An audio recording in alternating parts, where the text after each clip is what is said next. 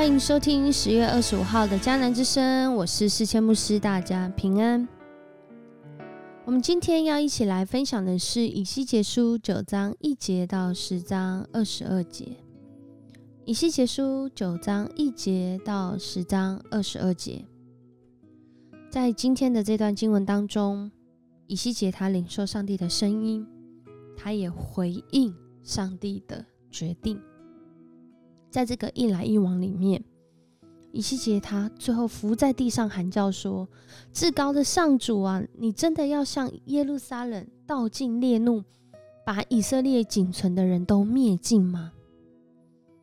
这个已经正在流亡、分崩离析的国家，已经亡国了，但是在这圣殿当中，却。仍然离弃上帝。上帝今天在这段经文一开始就说：“面对他们在这圣殿所做的事，上帝要施行审判。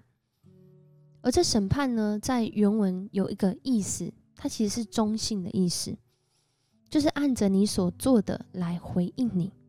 你做什么，上帝回应你什么。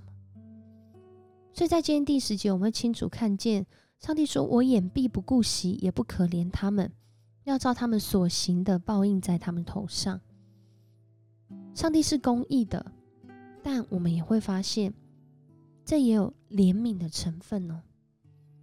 万一你做的是一件不好的事，从来都没有人告诉过你，你还会以为这件事是对的，结果你就让你自己失去生命。在今天的这段经文当中，上帝也是怜悯的，因为他的审判一开始他就说到，他差派这些使者要走遍耶路撒冷全城，要让那些在城中看见所行这些可憎之事而哀呃哀哭叹息的人，他们领受一个记号，好像逾越节一样，这个羔羊的宝血涂在门楣。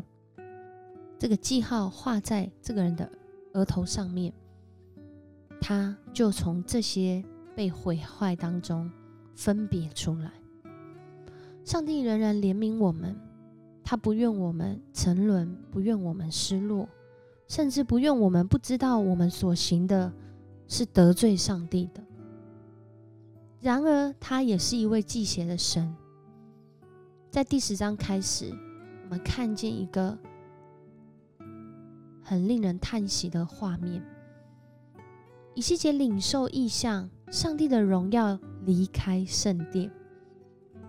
这原本是上帝为了他子民的缘故屈就，所以同在的地方。因为如果我们真实认识上帝，我们知道他无处不在，他不需要困在圣殿里。然而，他愿意。与人同在，透过这个圣殿的同在，让人能够知道，因为我们所知的很有限，我们是用我们有限的认识在认识这位无限的神。神怜悯我们对他的认识，他用我们能够理解的方式与我们同在。然而到一个程度是，这个地方罪恶满布，上帝无法同在，因为。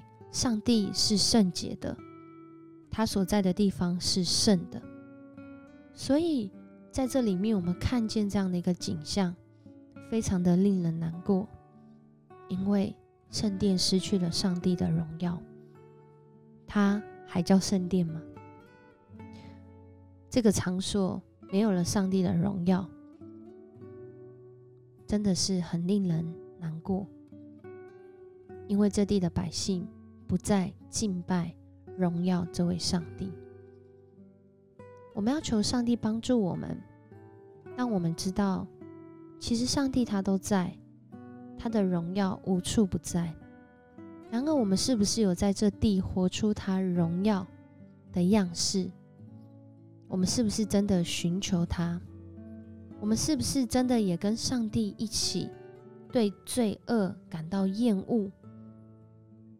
还是我们只为追求眼前的利益而向上帝抗议，好像在第九章第九节里面这段能说到这个遍地有流血的事，满城已经有冤屈了，但是他们还说上帝已经离弃这地，他看不见我们。或许有一些人，他是一个受害者，他寻求上帝，但他仍然在这个环境因着他人的不义而受到伤害。但是有一些人，他是加害者，他自己行这样的事，却借口说上帝离弃这地。求神帮助我们，这是对我们的提醒。上帝也都知道我们所做的事。我们一起来祷告。主，我们来到你的面前，我们要向你认罪，我们也要向你感谢。感谢主，你是公义的主，你看见我们所行的。